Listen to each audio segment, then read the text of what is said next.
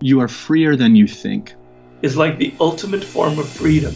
You expound upon that freedom to develop on this planet. True freedom comes from within. It's the ability. Thinking to myself, I can help you or I can destroy you. Man, as a two-time felon, I work really hard and I've been a, I've been a life learner. When things are feeling tough, let yourself be surprised. The world favors risk taking.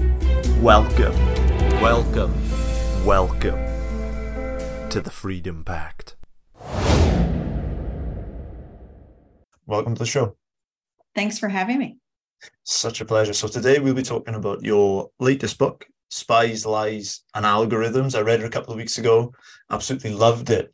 Um, I guess perhaps we should maybe just start from, I guess, the basement up. And when you talk about intelligence, um, I guess let's just perhaps start definitionally. What are you referring to intelligence as, and perhaps what is it not? Oh, such a good question. For, well, thanks so much for having me on. I'm delighted that you read and liked the book, uh, and you're not required to read it for a course in order to graduate. So that's a special treat for me. Uh, intelligence, a lot of people think that intelligence is secrets, but it's not just secrets. So, intelligence is any kind of information that gives a policymaker advantage. So, if we think about how can policymakers in any country better understand threats over the horizon or opportunities for a trade deal or a nuclear arms deal? Intelligence is supposed to give uh, a country's leaders that what's called decision advantage. Now, what does that mean? What intelligence isn't? Intelligence isn't just secrets. 80% of a typical intelligence report in the United States comes from unclassified information, not classified stuff, although the secrets do matter. Intelligence also is not policy. So, intelligence is supposed to say, Mr. President, we assess that China is likely to invade Taiwan by 2027, but the intelligence official cannot say, should not say, and therefore we recommend you do X, Y, and Z. Intelligence goes to policymakers, policymakers decide what to do about it. I think it's easy for people to kind of think about, um, I believe, as you call it, spytainment. Um, yeah. You know, for instance, over my my my neck of the woods, you've got James Bond or kind of Johnny English and and and all these things. So I wonder, perhaps for the people listening, how different do you kind of think that those kind of uh, the fictional um, kind of movies and shows are from what actually goes on in real life? Well, the short answer is they're really different. I love spy themed entertainment, just like the next person. I joke, I was just in Washington and I joked with intelligence folks there who doesn't like a movie where Congress always works, right? And the good guys always win. Um, but what I found, and actually the reason I started writing this book was I was teaching in Los Angeles at UCLA, the Hollywood capital. And I asked my students, um, as you know from the book, um, what they knew about intelligence and where they got their information from. And I found in my surveys they didn't know anything about intelligence. And what they did learn, they learned from the movies and from TV. And then I found that my students were who watched a lot of spy themed entertainment were far more likely to approve of waterboarding and other really controversial interrogation techniques that the United States had used that was really interesting to me. Then I did national polls and I found the same thing. And then the more I looked, the more I found that fictional spies were actually influencing public opinion in the United States and they were influencing real intelligence policy. So, um, the best example I found was when Leon Panetta faced his confirmation hearing to be director of the Central Intelligence Agency members of the Senate actually asked him questions about a ticking time bomb scenario. You know, the terrorist is in custody. You think there's going to be a major attack in an American city. How what what interrogation techniques are you going to allow to be used to get the information out of him in time? The ticking time bomb scenario has never happened in real life. It is completely a Hollywood fiction. And here, members of the Senate asking the CIA director nominee about a plot line from the show 24, and he took it seriously. So, a whole, I have a bunch of other examples that are alarming about how um, soldiers on the front lines, Supreme Court justices, members of Congress are actually using fictional spies to make real intelligence policy because of course they watch the same television and movies that we do so i guess a, a follow-up question to that would be perhaps why is it perhaps influencing people in this way do you have any idea perhaps why it is kind of swaying opinion towards perhaps being as you said more open towards kind of the the guantanamo bay kind of uh uh, kind of torture methods, perhaps as you said with the waterboarding. Why why would that be? Because I think when there's no when there isn't a good fact base, then myth rules the day. Right. Right. So you, you know, uh, one of the things I found is that most Americans don't have access to good facts about how intelligence actually operates. So, political scientists like me typically don't write about intelligence topics because it's a really hard thing to do when you never know if you're going to get any information. And because professors teach what they research, I found that most top universities in the United States don't offer courses on intelligence either.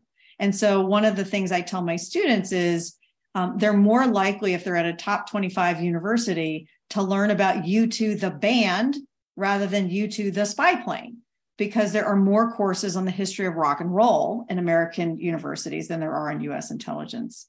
And then members of Congress, you can't, they don't know about intelligence easily unless they've worked in an intelligence agency before. But there are more people in Congress that are powdered milk experts because they come from farm districts than there are members of Congress who are intelligence experts because they worked in intelligence agencies before. So there's this lack of information. And so when information isn't there, we gravitate to what we know. And what we know is what we see on the big screen and what we read and the video games we play. Right. We try to fill in the gaps ourselves. Um, one of the things that I loved from the book, and I have to say was, was one of my favorite parts, was you talked about the history of uh, of the intelligence agencies, and there were some pretty incredible examples. And I wonder if you could just kind of like talk about that because I, I found this part of the book really, really captivating, I would say. So I'm so glad you like that part of the book because if I could write another book today, it would just be on the history of intelligence in the American Revolution because I find it fascinating. One of my favorite all time examples is how French bread helped win the Revolutionary War and so George Washington, which many people don't know, was an avid spy master. He had a network of spies. He he lost track of them. He forgot the code names, but he really used intelligence to avoid fighting battles that he knew he could lose. And so one of his great deceptions in the Revolutionary War was um, convincing the British that he was going to stay close to New York when in fact he was traveling south to Yorktown decisive battle. And how did he trick them? He created, he built French bake ovens. So French bread was a crucial food for the troops, and the location of bake ovens was a really good indicator of where the troops were going to go. And so he went through this whole elaborate ruse to create these French bake ovens with um, you know hundreds of bricks and lots of troops around, and it was all a fake to convince the British he was staying put when actually his troops were marching south. So French bread helped win the Revolutionary War. It's really an incredible story. Um, in the book, you kind of talk about these five mores, um, and you go through perhaps the emergence of new technology, and it kind of seems to be this sort of transition period that we're in. Um, so, in terms of this kind of um, this this kind of perhaps new era that we're entering, this new emergence of technology, AI. Um, you kind of go go through quite a um, uh, a pretty deep list in the book of things that are kind of um, that are altering this this pace. Um, I wonder if you could kind of perhaps talk about the the benefits and perhaps the risks involved in this kind of uh, this new era, I guess, that we're kind of going into, driven by technology. Yeah, so I started off writing a different book than I ended up writing. I started off wanting to write Intelligence 101, sort of the basics of intelligence to sort of combat this Hollywood effect. And what happened was I took so long to write the book that the world changed. And so the technology piece of it is, I think, one of the most important parts of the book.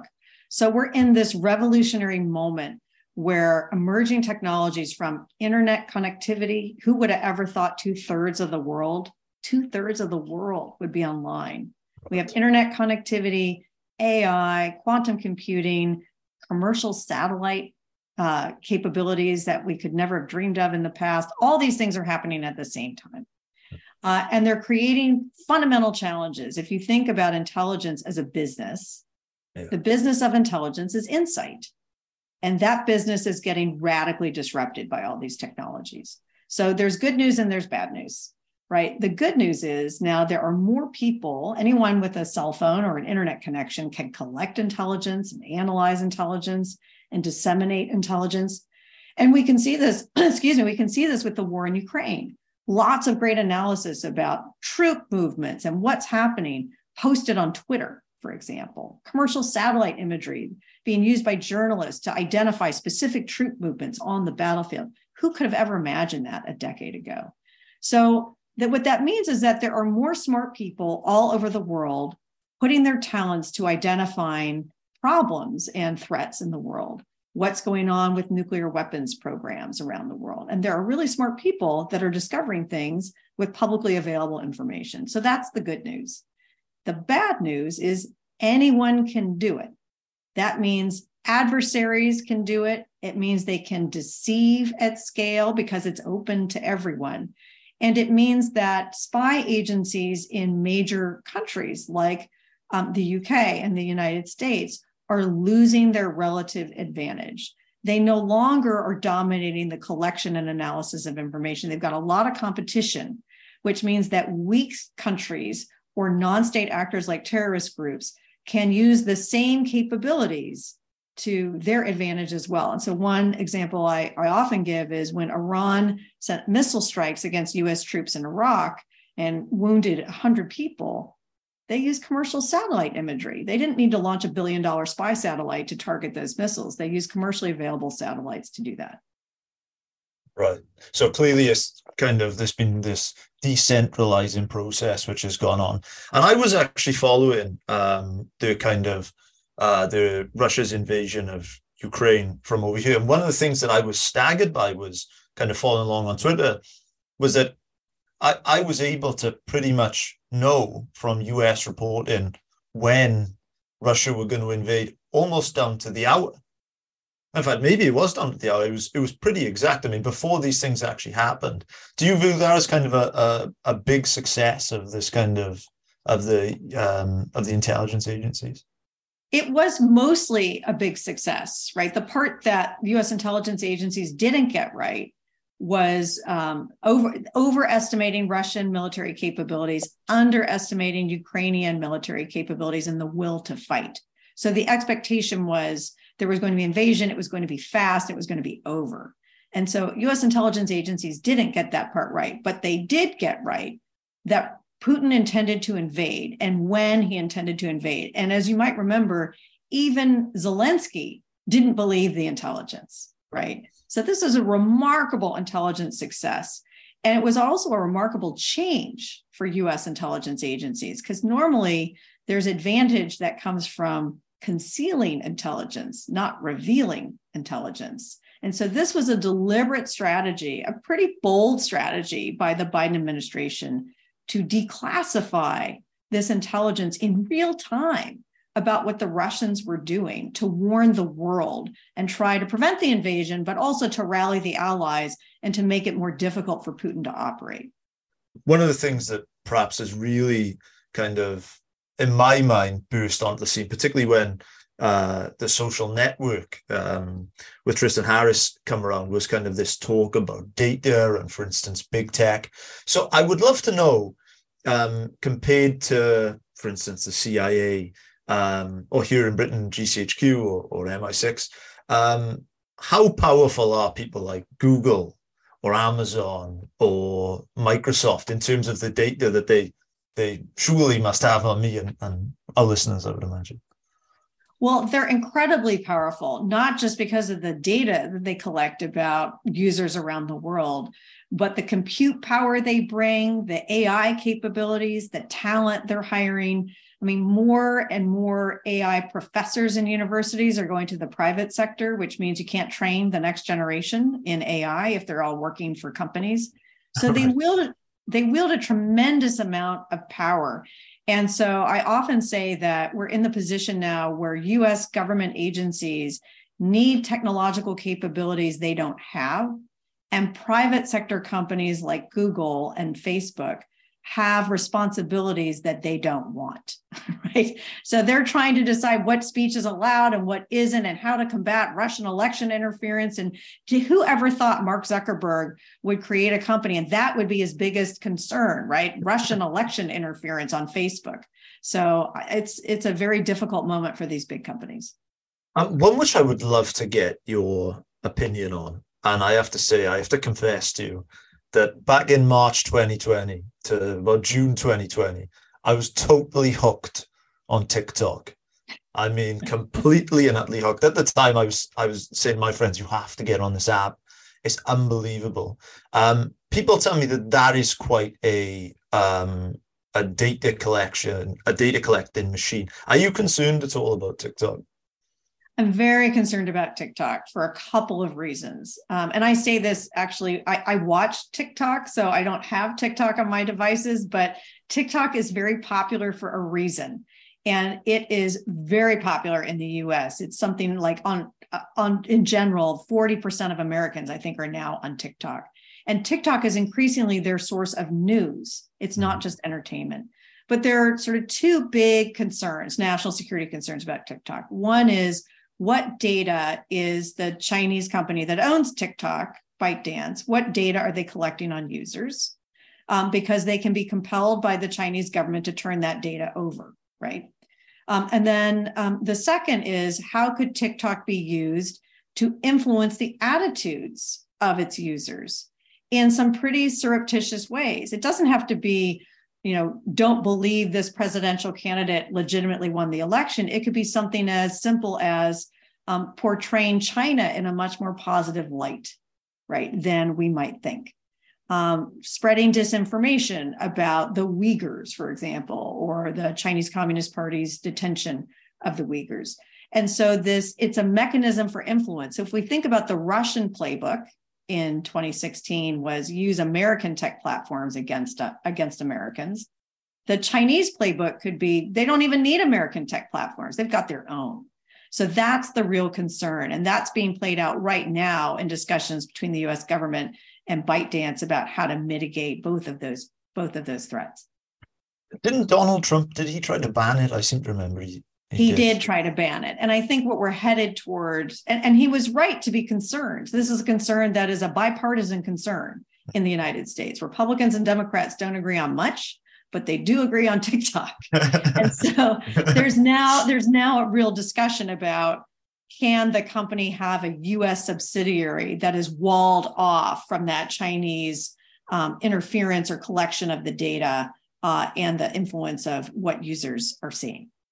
Yeah, um, what interests me about the is as you uh, obviously with the CCP they have kind of limits to their speech. So I would imagine that if I went to China and I was on their TikTok, uh, unlike perhaps in the here in the UK or in the US where I'm seeing kind of, as you said, this perhaps swayful content, I'd probably be seeing gifted Chinese mathematicians or brilliant Chinese concert pianists or uh, people speaking glowingly of the government? Or am I just perhaps being conspiratorial? Or is that no, possible? No, you're absolutely right. And so, you know, you're not allowed to criticize the leader, Xi Jinping. You're not allowed to criticize the Chinese Communist Party. You're not allowed on any social media in China to even mention the date June 4th, which is when the Tiananmen massacre occurred. And so Chinese citizens, you know, find clever ways around these things. They talk about um, May 35th, right, which is June 4th.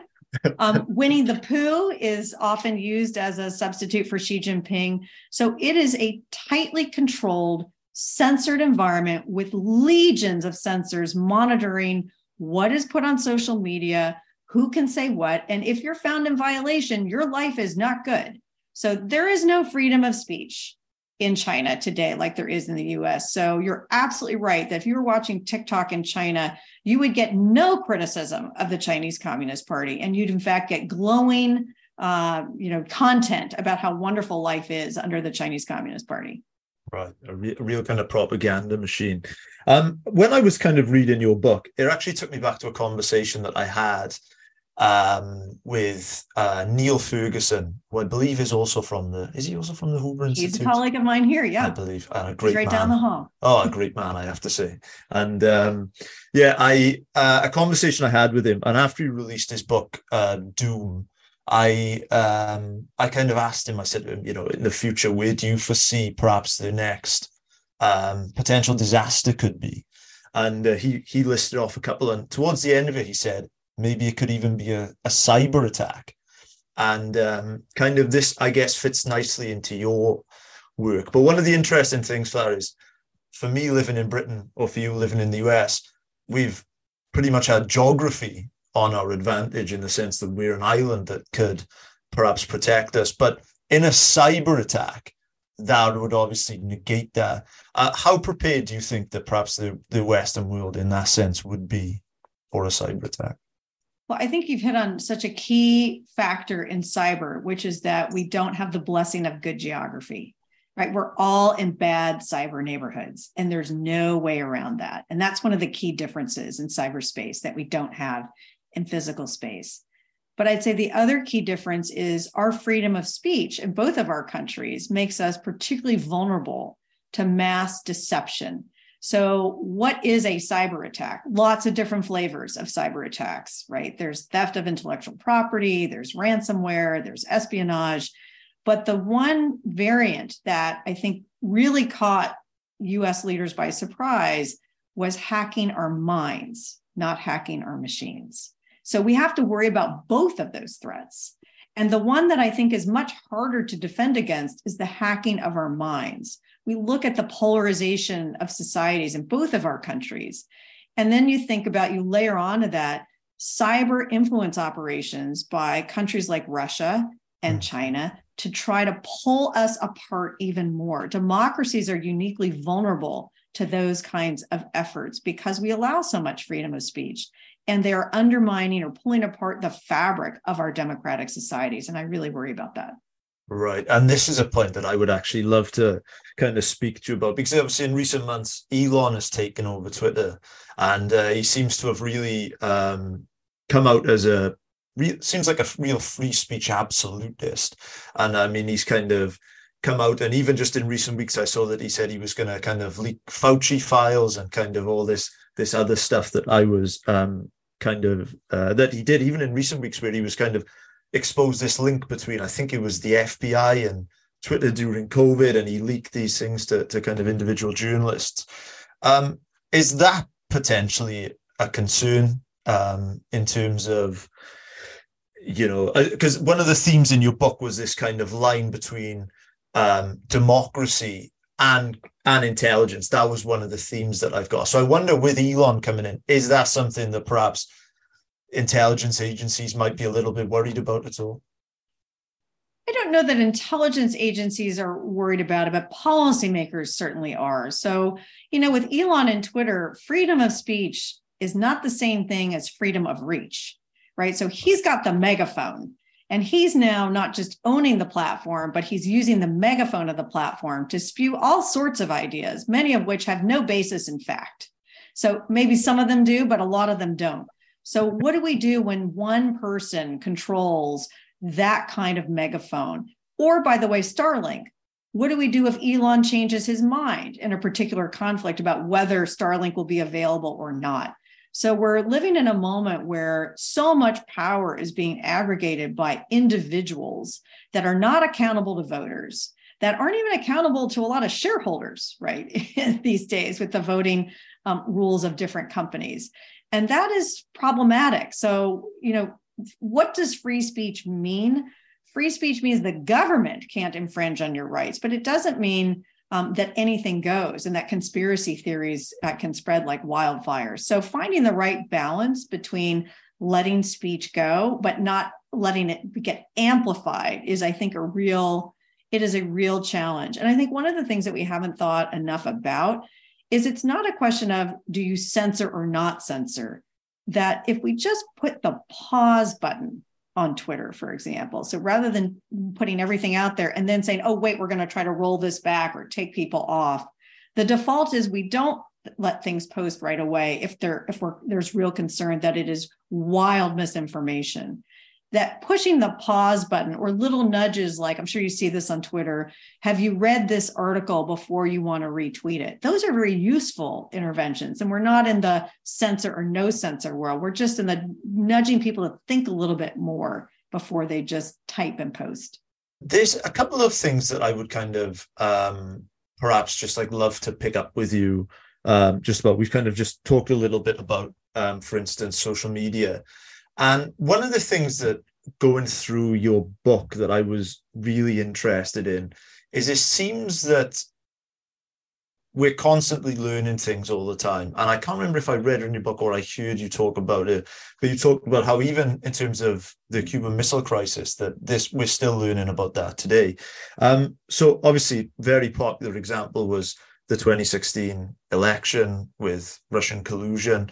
Um, do you think that there will be more to come out from that in latter years? And I wonder also, do we know if in 2020 there was also anything kind of similar that went on there?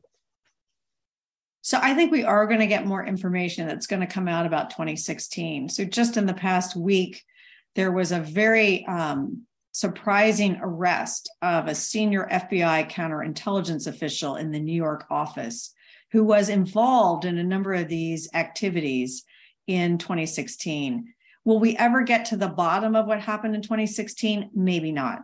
But undoubtedly, there's more information that will come up in the over time. And you're right, we are still learning about the Cuban Missile Crisis, and it's been more than six decades. So the past is never really past, right? We're always learning new things. Um, I'd like to think that ultimately we'll get to the bottom of 2016 uh, but I don't know that we will. As for you know what's happened in 2020, what I do know from my conversations with folks in Washington is that um, there was a much more concerted effort after 2016 to have cyber defenses being much more active at taking down the Internet Research Agency, for example. So, really um, removing that active Russian interference. And that organization, that capability um, was involved in 2018, 2020, and 2022. So US cyber defenses are getting much better than they were in 2016. But of course, the adversary never sleeps. And so you're going to see a cat and mouse game of cybersecurity for the foreseeable future. So, in that sense, this is always an ongoing battle. Yeah. There's always anybody makes an advance on one side, there's going to be a counter advance on the other side. So we're never going to win the cyber war. We'll just fight battle after battle. How do you think that the perhaps the US is actually adapting to this new era? These are, as you talked about in the book, that these five mores. How, how would you uh, kind of surmise how they're doing? So I think you know there are 18 agencies uh, in the U.S. intelligence community. I think people are always surprised to find out there are that many, and I think for the most part they're changing pretty fast. But the question is, are they changing fast enough? And the answer is no. They're not changing nearly fast enough. And so that you know there are more threats, right? There's more speed of threats. There's more data. There are more customers who need intelligence who don't have security clearances, like those tech leaders or voters. And they're more competitors today. So, my, you know, I'm really concerned that this open source intelligence revolution, this publicly available information, means that if the US intelligence community can't harness the insights from all this data that's widely available, they will not get be able to give that decision advantage to policymakers in the future like they have in the past. So I think this is an urgent moment that requires dramatic changes to intelligence. So we've had 20 years of fighting the global war on terror. Now the US intelligence community is reorienting toward great power competition against Russia and China. At the same time, we have all of these emerging technologies that are disrupting the intelligence business. So this is a massive moment of reckoning for US intelligence agencies. Yeah, that's that's a really really well said. And I would love to kind of ask you just a couple of questions um, because we've been talking about your latest book, Spies, Lies, and Algorithms. Um, when I was kind of researching you, one of your previous books, Spy Spying Blind, really caught my my attention. And I would just have to ask, were you at all worried about writing that book? Boy, was I. Yes, I was. So that book was five years it took to write that book. And I started writing it on 9 11. So, you know, you ask people where they were on 9 11, Americans can tell you exactly where they were. And uh, I remember watching the World Trade Center towers collapse. And I knew that day, because I had written about the CIA before and studied the CIA, that this was going to be an event that I would be studying for the rest of my life. I spent five years on this book looking at why the CIA and the FBI failed in the 10 years between the end of the Cold War and the 9 11 attacks. And there was a lot that came out about what happened in the run up to 9 11, but no one had looked at why. And, and I found that they understood the terrorist threat, but they couldn't adapt fast enough to have a, a winning chance at stopping it. And I also discovered 23 different opportunities, 23 that the CIA and the FBI had in the weeks and months before that attack to penetrate that plot and possibly stop the clock. And they failed in all 23. Now, you asked about was it, you know, hard to write that book? Was it difficult? Yeah, I had to hire a First Amendment lawyer wow. when in the course of writing that book because intelligence agencies, it turns out, don't always like when you make public their failures. uh, and so I asked a lot of uncomfortable questions. Uh, and I got really concerned in the course of writing the book, both about uh, how uh, certain uh, folks at the CIA were being dealt with after they had talked to me, getting polygraphed and interrogated for talking to me.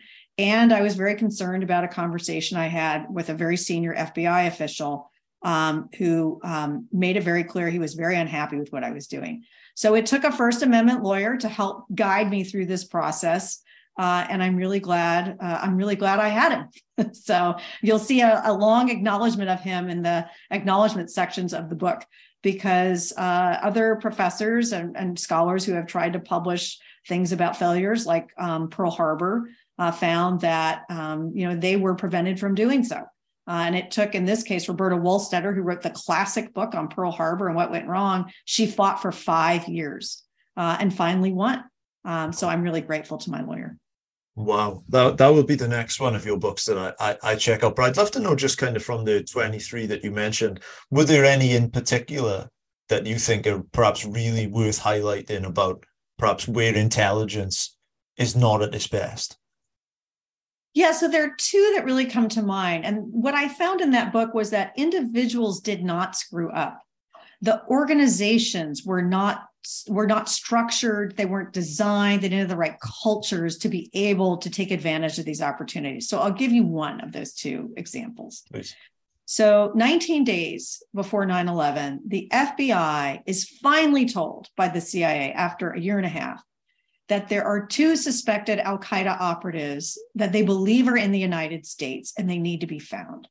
And these two guys are named Khalid Al Mihdhar and Nawaf Al Hazmi.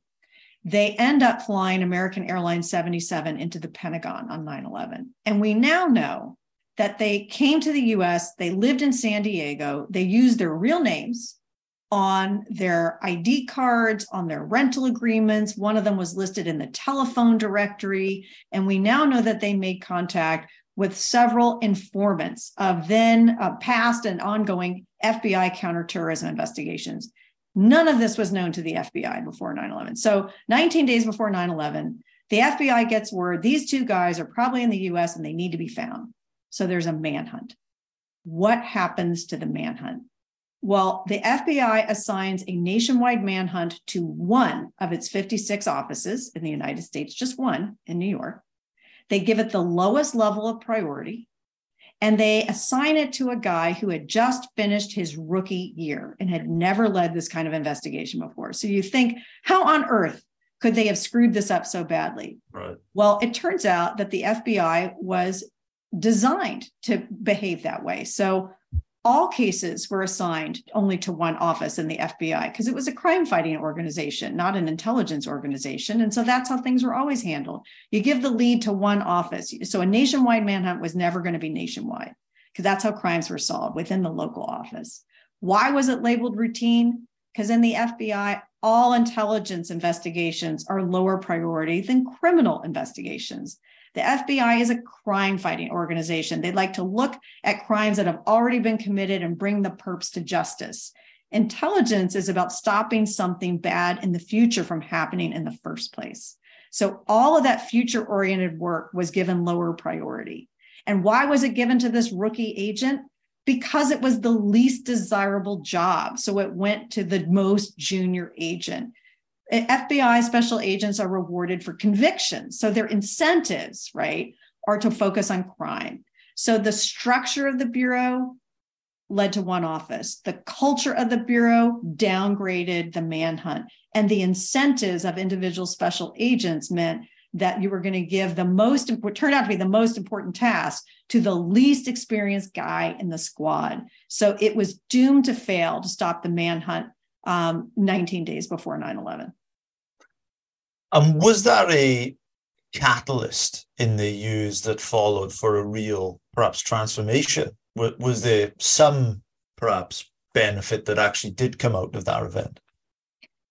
I mean, the, the intelligence community was reformed in some pretty major ways after 9 11. Um, the real tragedy is it should have been reformed before 9 11.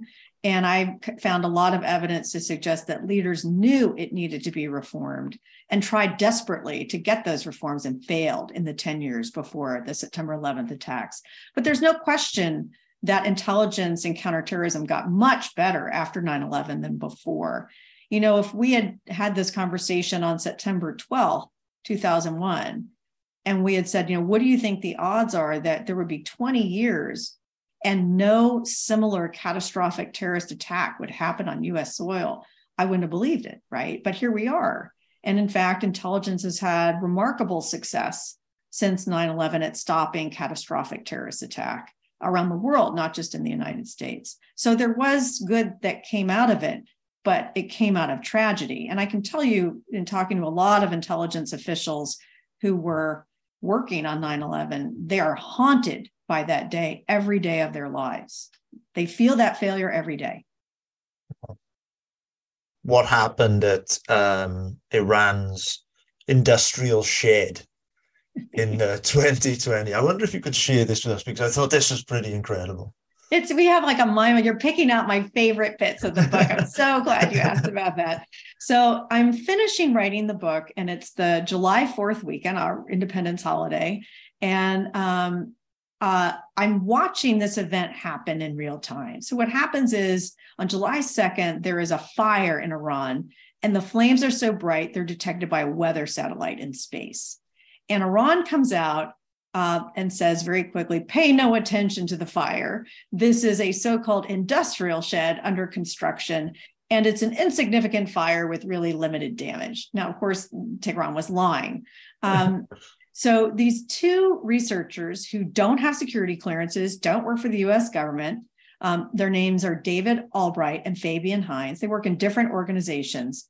They see on social media that there's this weather satellite that detected this fire, and they start researching. Now, they're non proliferation experts. They quickly geolocate the building and they realize the so called industrial shed is a nuclear centrifuge assembly facility at Natanz, one of the main uh, sites of Iran's nuclear weapons program. And then they use commercial satellite imagery and they discover that it's not a small fire, it's a large fire, possibly caused by an explosion, possibly the result of sabotage. So they go on Twitter and they post their analyses independently within hours of the shed fire uh, being detected by the satellite. The American media picks it up. The New York Times runs a big story by that afternoon, citing their analysis. And by nightfall, then Israeli Prime Minister Benjamin Netanyahu, who's now again Israeli Prime Minister Benjamin Netanyahu, is asked in a press conference Did Israel sabotage this facility in Iran?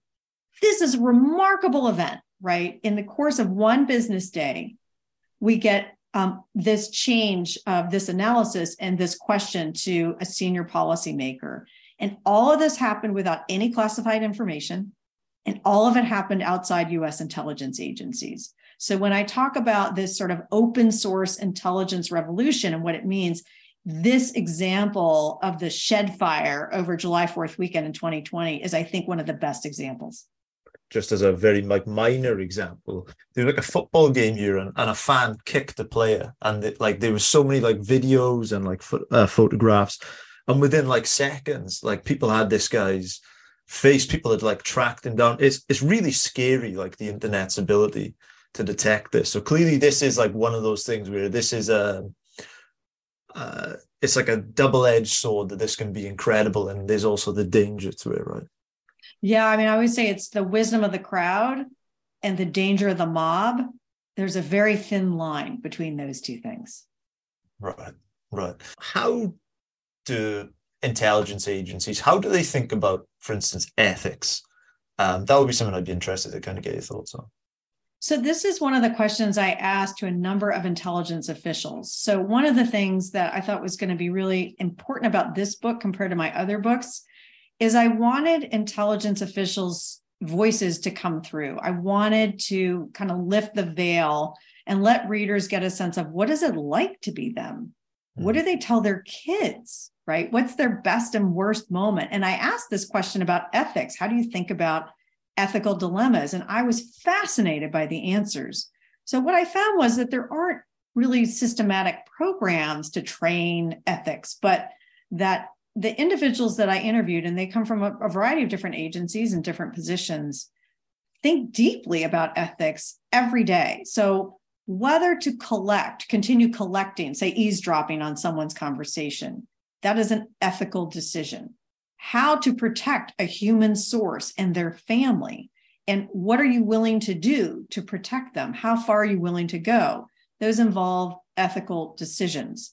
And so um, I found that intelligence officers think a lot about ethics um, and they are they they face real dilemmas right? So um, and there's a wonderful book by a former counterintelligence officer um, named james olson that actually gives, you know, 50 or more specific scenarios sort of ripped from the headlines or ripped from the real world about what would you do if and he has different people from religious figures to intelligence uh, officers to university professors weigh in on how they would decide these things but the point is that that the intelligence community uh, uh, people in the ic think a lot about ethics. They may not come out where you would come out on a particular issue, but they don't cavalierly go about the decisions that they make. Right, right. That's super interesting. It's super interesting to know how, um, I guess, they kind of make their decisions. Um, one which came up over and over again uh, that people have kind of mentioned in terms of this space, in terms of perhaps ethical dilemmas that have arisen, but perhaps from the other side, would be in recent years, um, there's been two pretty high profile cases of Edward Snowden and Julian Assange. Um, do you have perhaps any sympathy there, or do you feel like perhaps that the the right actions were taken, so to speak? So I recognize that there are very strong opinions on both sides for both of these cases. And I teach a class based on the book at Stanford. And I can tell you that I think the prevailing opinion on at least on this university campus is that Edward Snowden was a hero hmm. because he revealed these classified programs that were deeply disturbing to many people.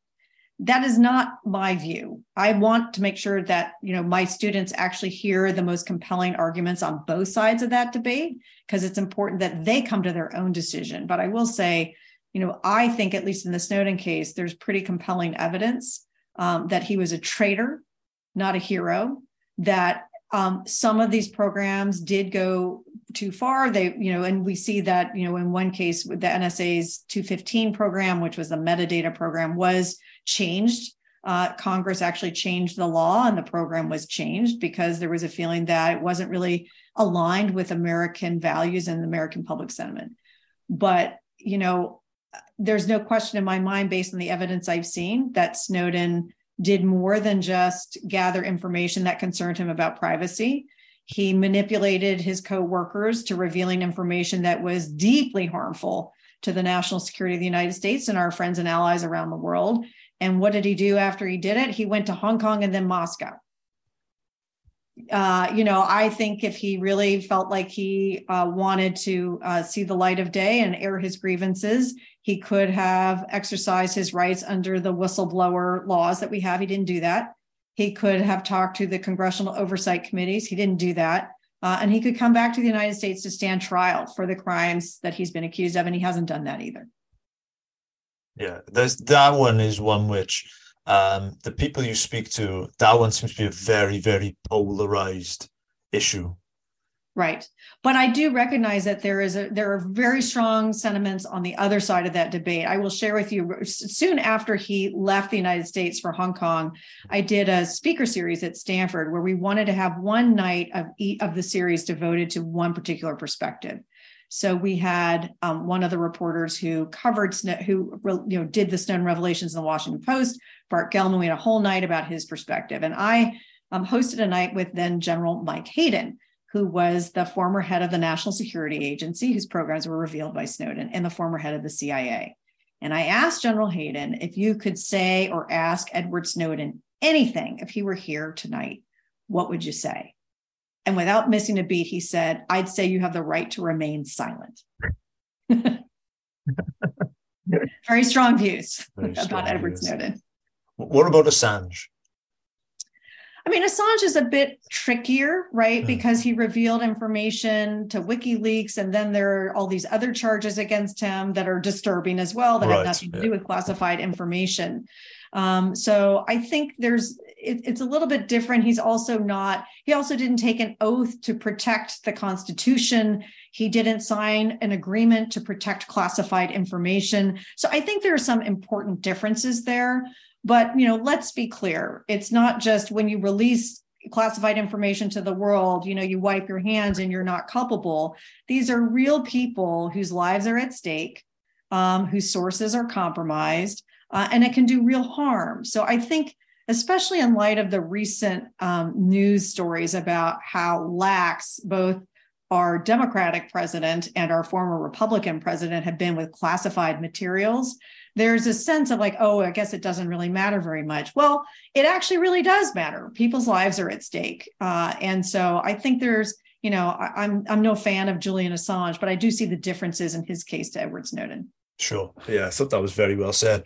Um, one of the kind of last questions I would love to uh, touch on with you, another uh, uh, audience question is and of course, I don't want to try to make people paranoid here, but this is genuine question, which a lot of people people have asked me um, in terms of the intelligence one.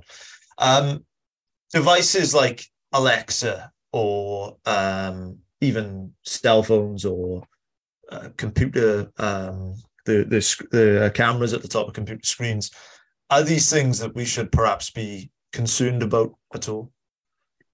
We should be concerned about them, but perhaps not for all the reasons that some of your listeners may be concerned about them. So there are very strict rules governing what the National Security Agency can do, for example. So NSA is not eavesdropping your conversation with your grandma, right? It's just that, that are not allowed to do that. And if they do, they if they would do it, and they have done it in in you know previous decades, they get in big trouble. So there are very tight rules governing that kind of collection but I don't have Alexa in my house. I cover up my camera because there's cyber vulnerabilities, right? All sorts of they're attack vectors right into my data, right into my life by all sorts of different actors. So I'm not concerned that the US government is going to overstep its bounds. I know other people are, but we do have a court system, we have congressional overseers, we have executive branch oversight that tightly monitors what they're doing. And if they overstep their bounds, they are held to account. I am much more worried about the nefarious actors in the US and abroad that are using those devices or spyware on my phone is spyware for hire. We've seen a lot of articles about these Israeli companies that are marketing spyware to more than 100 countries around the world. And they're using spyware to track dissidents and political opponents, not just to fight terrorism or crime. So I'm worried about that. Right. And so I think your listeners should be a little paranoid. Uh, they shouldn't uh, download TikTok on their phones, and they, you might not want to have Alexa in your house listening to everything you're doing. I have to say I was very uh, perhaps liberal when it came to this matter, and I was I was I thought, nah, this is this is nothing. I, I you know, and I wasn't paranoid at all. You know, on, on the one extreme side, you had people saying, you know, you get the vaccine and Bill Gates will know where you go in, and you'll have these crazy chips, and and you shouldn't uh, do do uh, have Alexa and things. But I was kind of very much of the opposite uh, way. Uh, but one of my co- my co-hosts he interviewed um, Andrew Bustamante. Um, I'm not sure if you were if you're aware of him. He was a CIA spy. Um, I think he's recently now come into the public light. He may have maybe even written a book.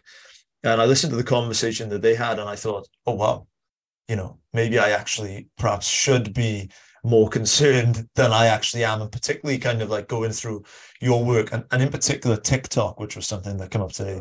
That certainly does seem like an actual cause for concern. Well, you know, I didn't mention, I mentioned two vulnerabilities of TikTok, which were the sort of data gathering and influence. The third is just cyber weaknesses, right? So, can TikTok be used by other actors to get into your systems and do you know bad things whether it's stealing or or you know ransomware or um, monitoring what you're doing yeah I, I really appreciate that. And i love um, i love chatting with you. I, I absolutely love the book. We're going to put a link below uh, to amazon where our audience can pick up a copy and we'll link to your social media. Um, is there anything at all today that we we haven't discussed that you would love to share with our audience? Thoughts that you've had or perhaps any work that you'd like to send our audience to or check out? Oh, well, thanks so much for just a really fun conversation, picking out my favorite little tidbits from the book. If, if folks want to know more about sort of how I'm thinking about intelligence challenges now um, with the war in Ukraine, I have a piece out in this issue, the current issue of Foreign Affairs magazine. So if they want to learn more, that's a good and shorter place to, to read it. We will um, put a link below. Where can our guys, where can they connect with you? Uh, I'm, so I'm at twi- I'm on Twitter. Uh, and if they have comments or questions, they want to email me. It's just zegart at stanford.edu, Z E G A R T at stanford.edu. Amazing. Well, Amy, thank you so much for for coming on. Thank you for writing a brilliant book. Um, I will keep an eye and I will check out your um, your previous book on um, 9-11, which I, am very interested in. And um, I would perhaps love to do it again in the future. I'll keep an eye out for your future work. And uh, yeah, Thanks thank you so much. much for coming on. I would love to do it again. It was so much fun. Thanks for having me.